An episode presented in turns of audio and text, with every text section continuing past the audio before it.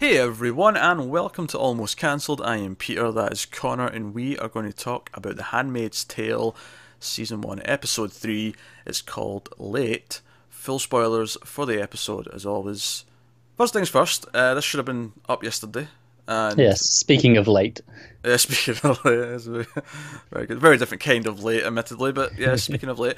Uh, schedule was just hectic yesterday, and it got pushed till today. So apologies for that, but we're here now. Uh, This is what happens when they give us three at once. Yes, uh, that's that is what happens. Uh, so this one, I feel like we had a lot more flashbacks in this one. This had a Yeah, it was quite heavy on them. yeah. Not that I'm complaining because they're all very good.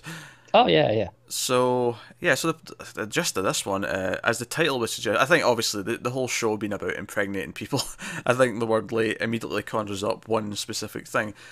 So, Offred uh, is late. Her period has not came yet, and all of a sudden people are treating her differently because of this. Uh, Joy in particular, uh, also the Martha, uh, treating her very differently. And what I love is she comes into the house right after her shopping trip, as she usually does, and she sits down at the table. And Martha's like, "Now sit down, sit down. Uh, I'm going to give you a lunch." And she brings out her lunch, presents it all nicely, uh, even a flower and a little little jar. uh, yeah little White vase. Rose. Yeah, little white rose, yes. And what I love about this scene, because eventually, like, she's standing there talking to her, and then Joy comes in and she's like standing up talking to her, and she's being very nice with her, and all the rest of it. What I love about this scene, it's all one shot.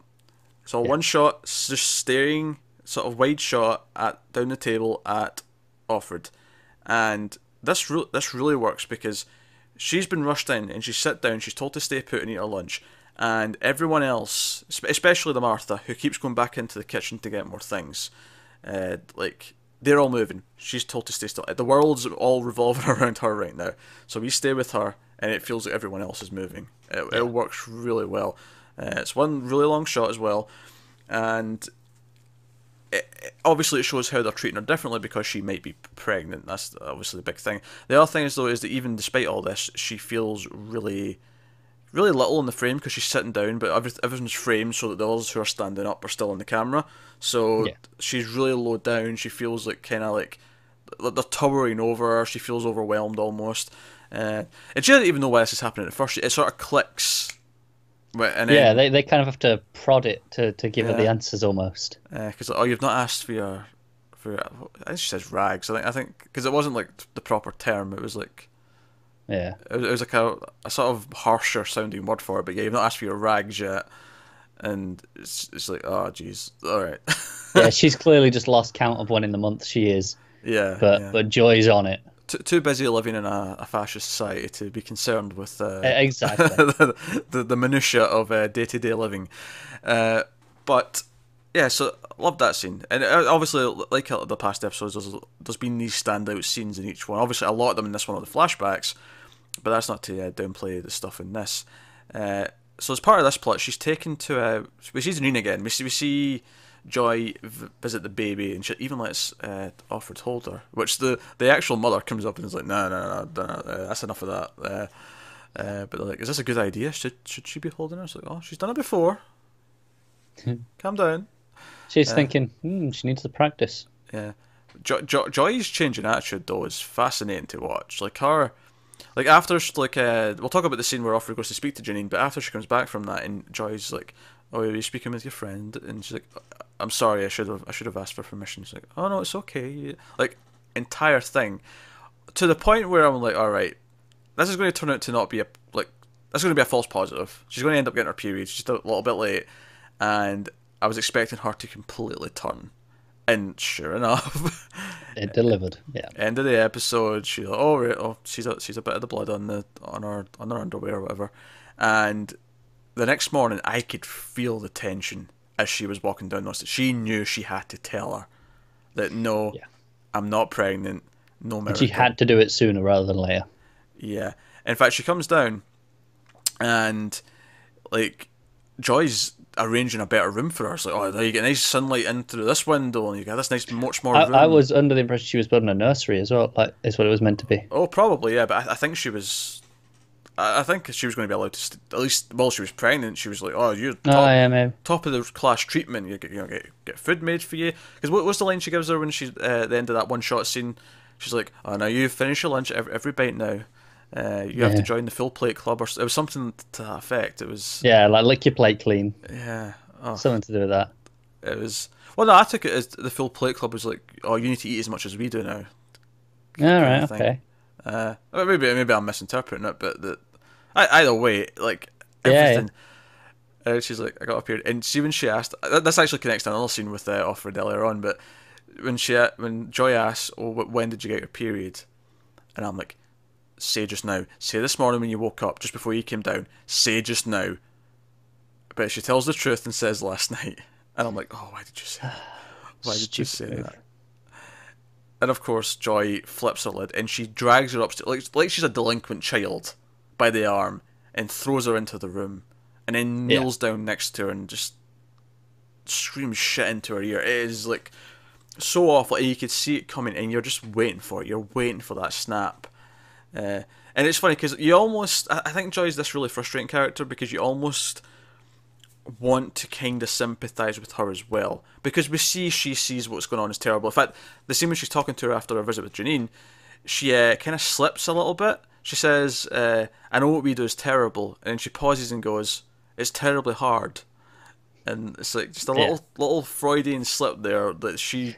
is I, I, think we've seen that the, the whole time. Like her reactions when her husband is having sex with Offred.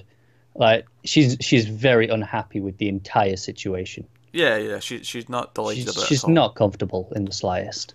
Yeah. Uh, so, but every time you almost gain a bit of sort of empathy with her, and you're like, okay, this is difficult for you. You're trying to sort of show your dominance, and that's why you're being very strict with her.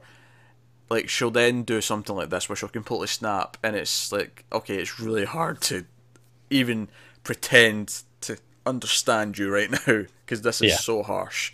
Yeah, pretty And- much. It's uh, I feel I feel this is going to be a trend with this show where it feels like there's a little bit of hope and it's just going to snap it out from under you. Seems about right, really.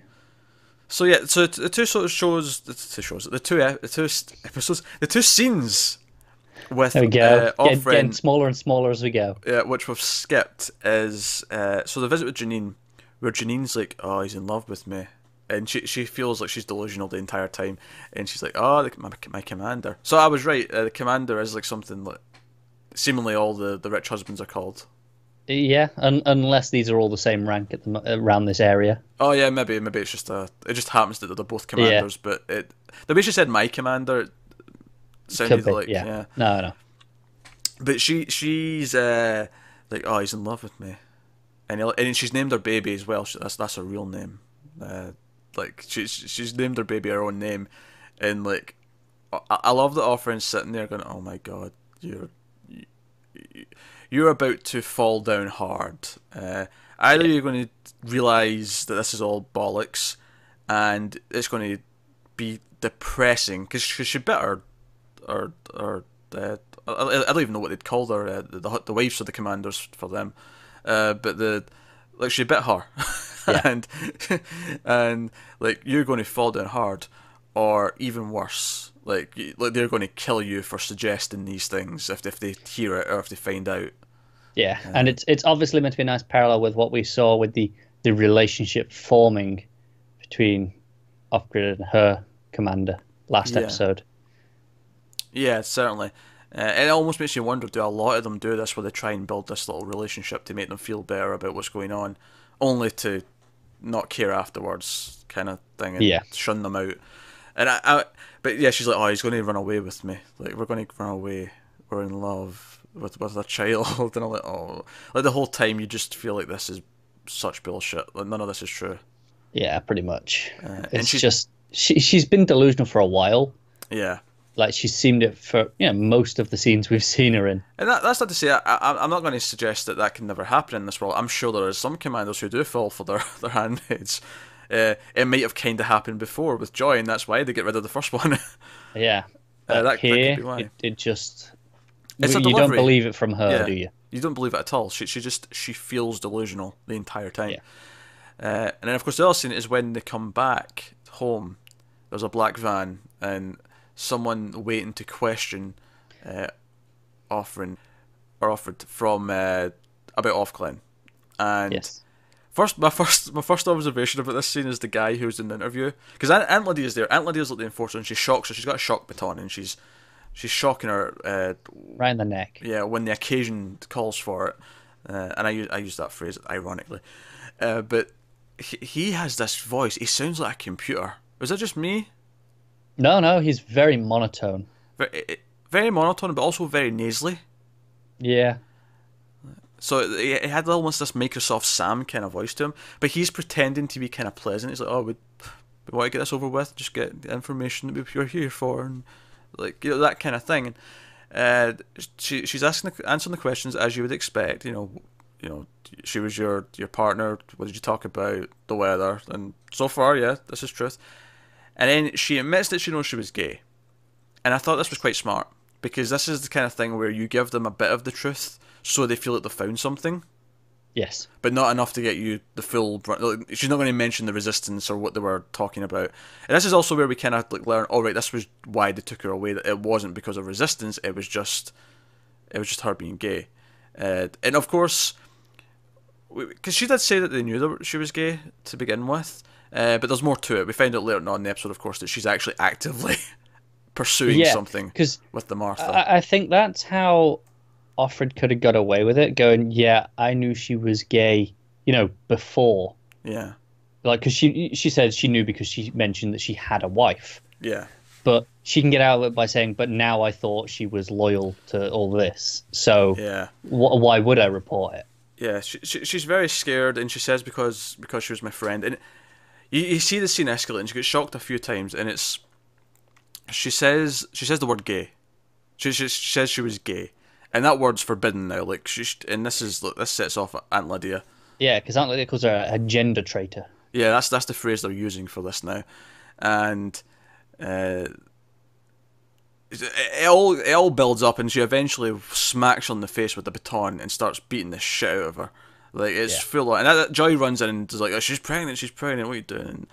Uh, like she she deflates the situation but like the entire thing again it's uncomfortable it's like the end of the episode where you, you feel the tension rising and like you know she's not going to give like you know the really important information but that just this amount puts her in this position and she's getting the shit beat out of her and it is really difficult yeah. to watch and, and, obviously it's the, the reason that she gets being obvious because she does stand up for herself as well yeah. like uh you know when, when uh, it says uh, blessed are the meek she gives back the line about and, and they're the ones who shall inherit the earth yeah, uh, the heavens or whatever it is, and and uh, that's standing up for herself. That's what gets her beaten so much. It's not just the, the gay thing. That was oh, no, kind that, of like that's what escalates it though, because she steps yeah. in and she gives her shit, and it, it escalates from there. Yeah, uh, yeah. It was it was the standing up that got the actual whack in the face, but it, the whole thing was building throughout the entire scene.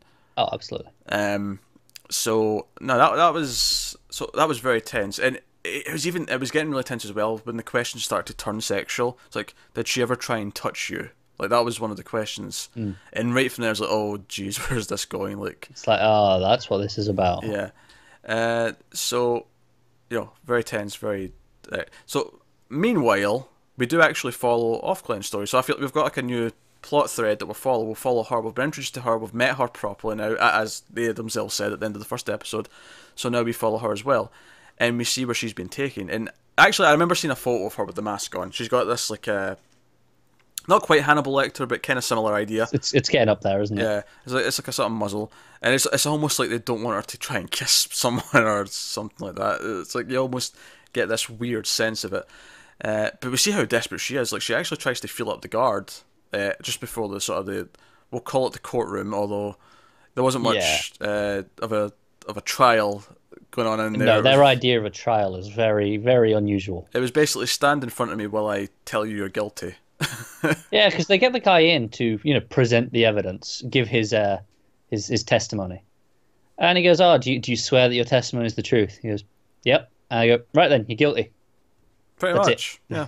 That's pretty much what happened. Uh, and very desperation. And they say, right, the Martha. This is when we find out the whole thing with the Martha, and there was an actual relationship brewing. They say, right, Martha, you're just to be taken care of. However, you uh, can bear fruit. Yeah, so you're you, too valuable. Yeah, you you will be. Uh, what was the redemption? word? Redemption. Yeah, I think it was redemption. Yeah, you will be redeemed. Uh, yeah. And it's like, oh god, what does that mean? Like, I immediately went, what what the hell does that mean? Yeah. Redeemed. Uh, and we get this fantastic. Again, another like they get put into a van and they can hold hands for a little bit, and we see all this emotion, and neither of them can speak. They're both covered in the mouth. They can't speak, and there's so much emotion building as the van's driving.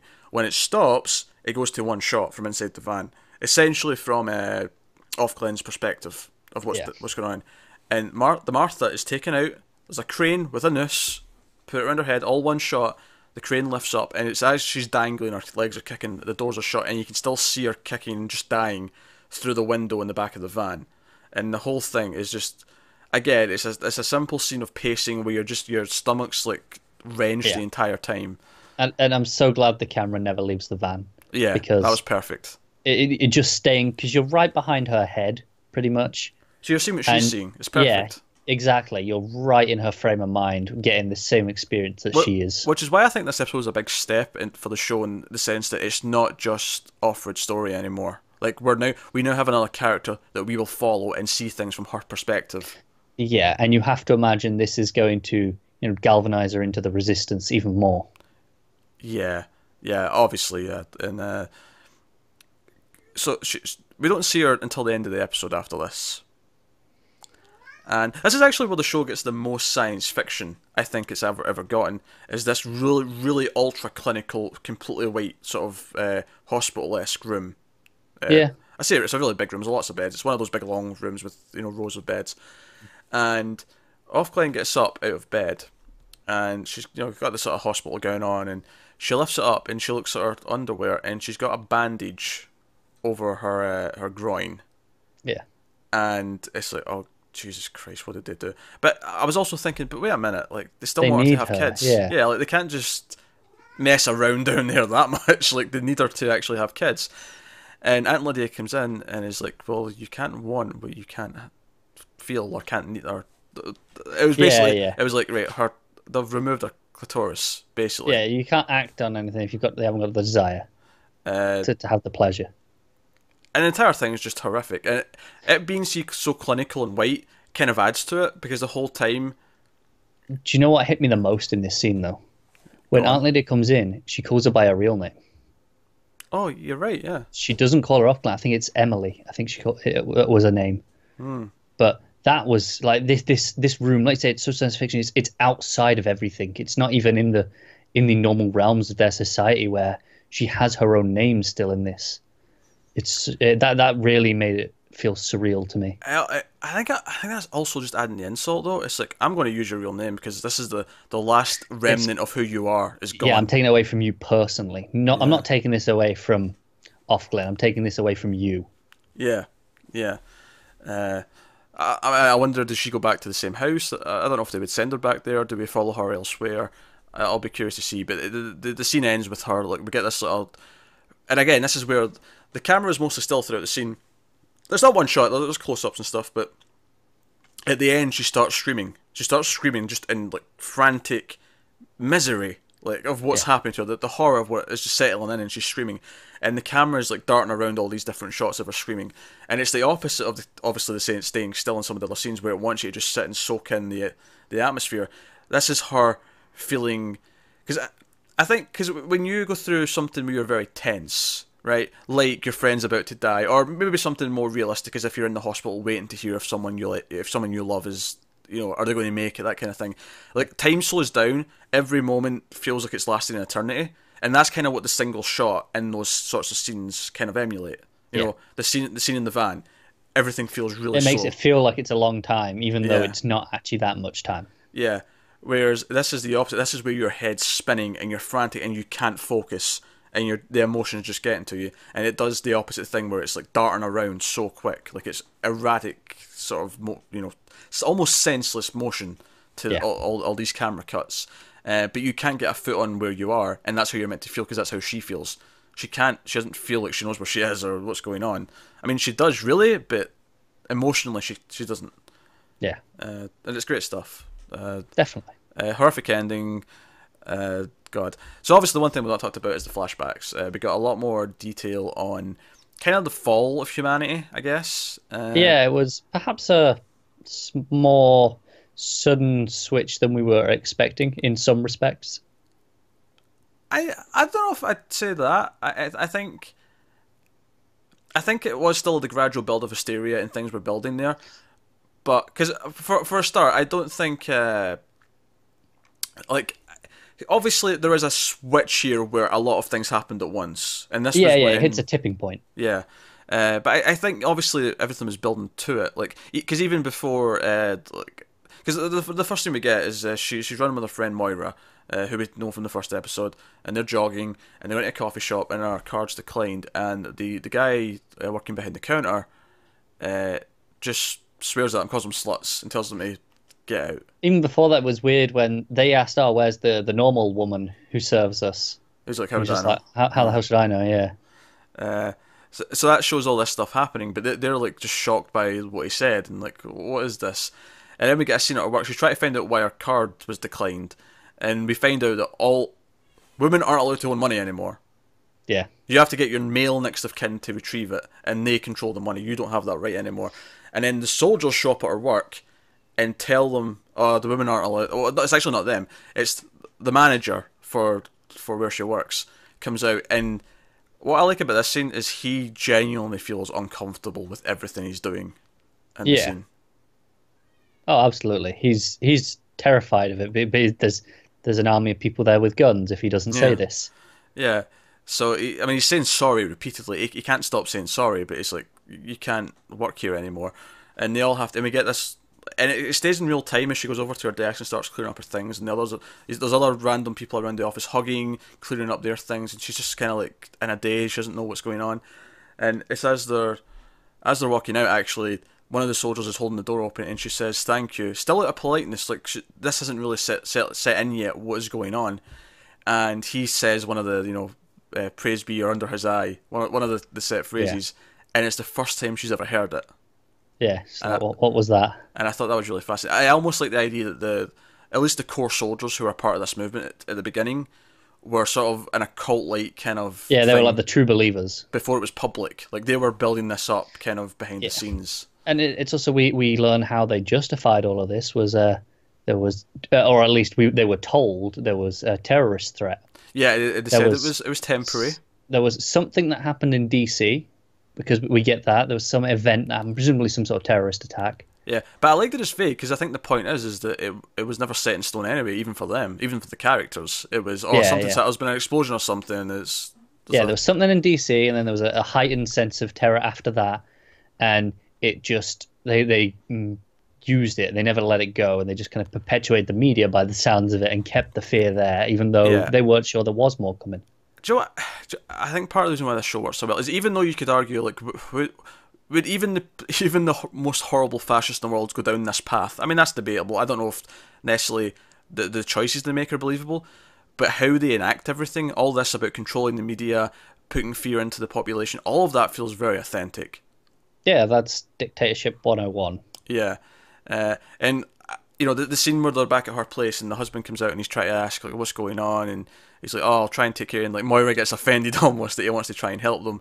Uh, because this isn't like an attack on like the entire and because I also like the fact she points out oh like they hit the the jobs and the, the money at the same time so no one could leave because if they hit yeah. the jobs first and they still had their cars they could try and get out of the country and so on but it was like full on like everyone and I, I like that she is so tough. She is so like she's challenging him, and they're friends. You can tell that he's he's taking it.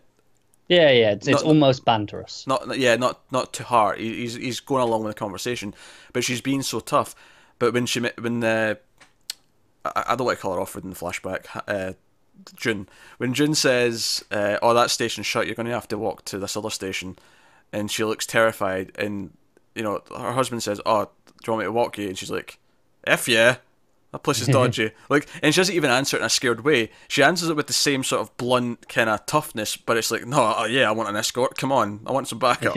yeah, exactly. uh, and I like that. That was a nice sort of uh, mix of like emotions going on on there. Like, her, she's still a character, but she's still accept. Yeah, that's dangerous. That place. Uh, yeah. But no, you, you sort of see society deteriorating.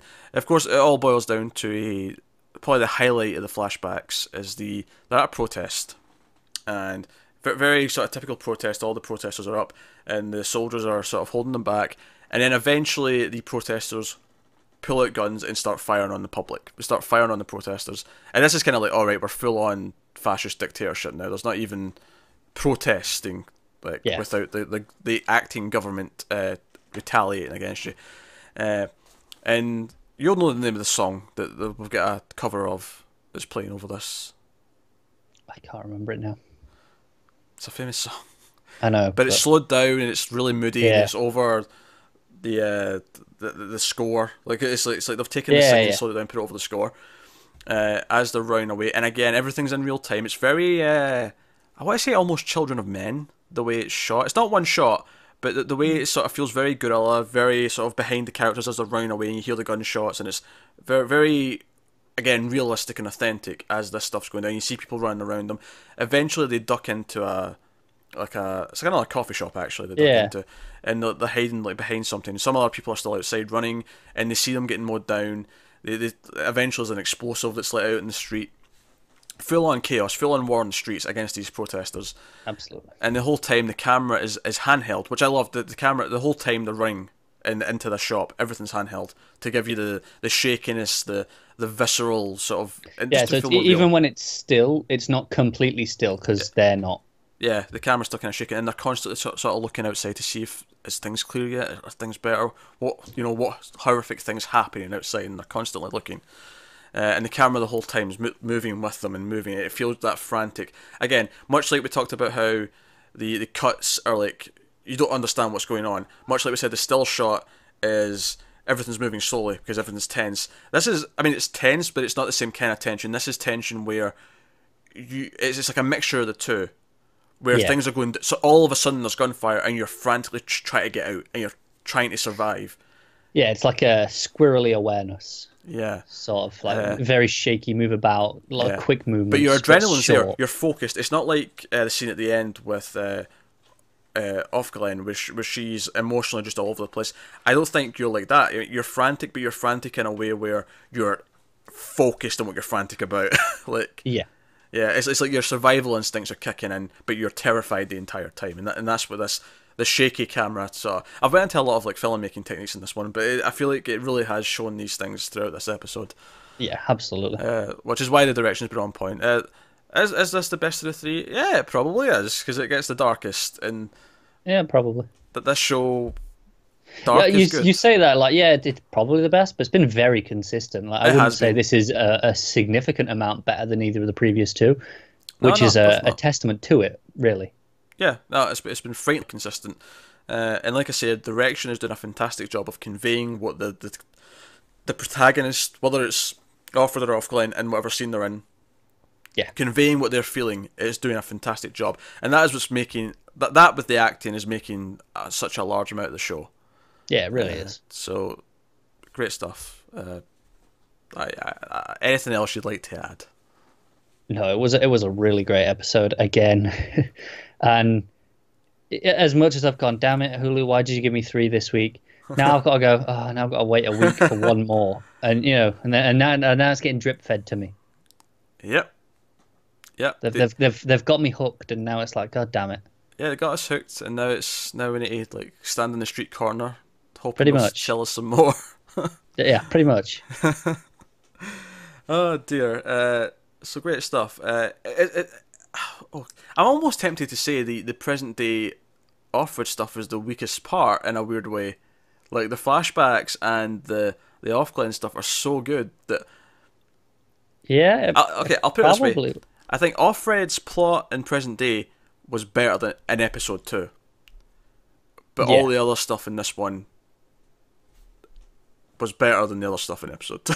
if that makes any sense. Yeah, yeah, no, I agree. But it's all good. It's all the quality's high. And given that the, the present day Offred stuff was actually a lot less than it's been in previous episodes. Yeah, that's true. That that's okay that this happens to be the weakest one of that as well. No, it's like they, they were sense. aware that this is the weakest part of that. Let's not focus on that for this episode. I'm really excited about uh, what we've got going to have Ofglen being up to. Yeah, excited to see. I'm excited to see that, even if it is as simple as coming back and replacing or re-replacing as Ofglen. Yeah, Ofglen 2.0, go back to 1.0. Yeah, so like w- yeah, roll back, roll back the uh, the firmware. Yeah, yeah. like like where do we go from there? And uh, could be, and I'd almost expect them not want to do that because we've already heard, heard Offred say she's our friend. Like you'd think they'd want to keep them yeah, separate after that. See, I can see going two ways. They'll want to keep them separate, or they'll put her there to see if they can get any more information. Yeah, or even as a way to scare Offred, like this is what happened to her. Yeah, like you know, so. Mm. Yeah, watch yourself, sort of thing. Yeah. Uh, so there you go. That's episode three of Handmaid's Tale. Let us know what you thought of this one in the comments below. Like, subscribe, all that stuff. Gets helps us out a lot. Get us on Twitter at mailed underscore fuzz for channel updates. Individual Twitters are on the screen if you want to hear us ramble about other things. But that's us, guys. So thanks once again for watching. Have you got any vanilla?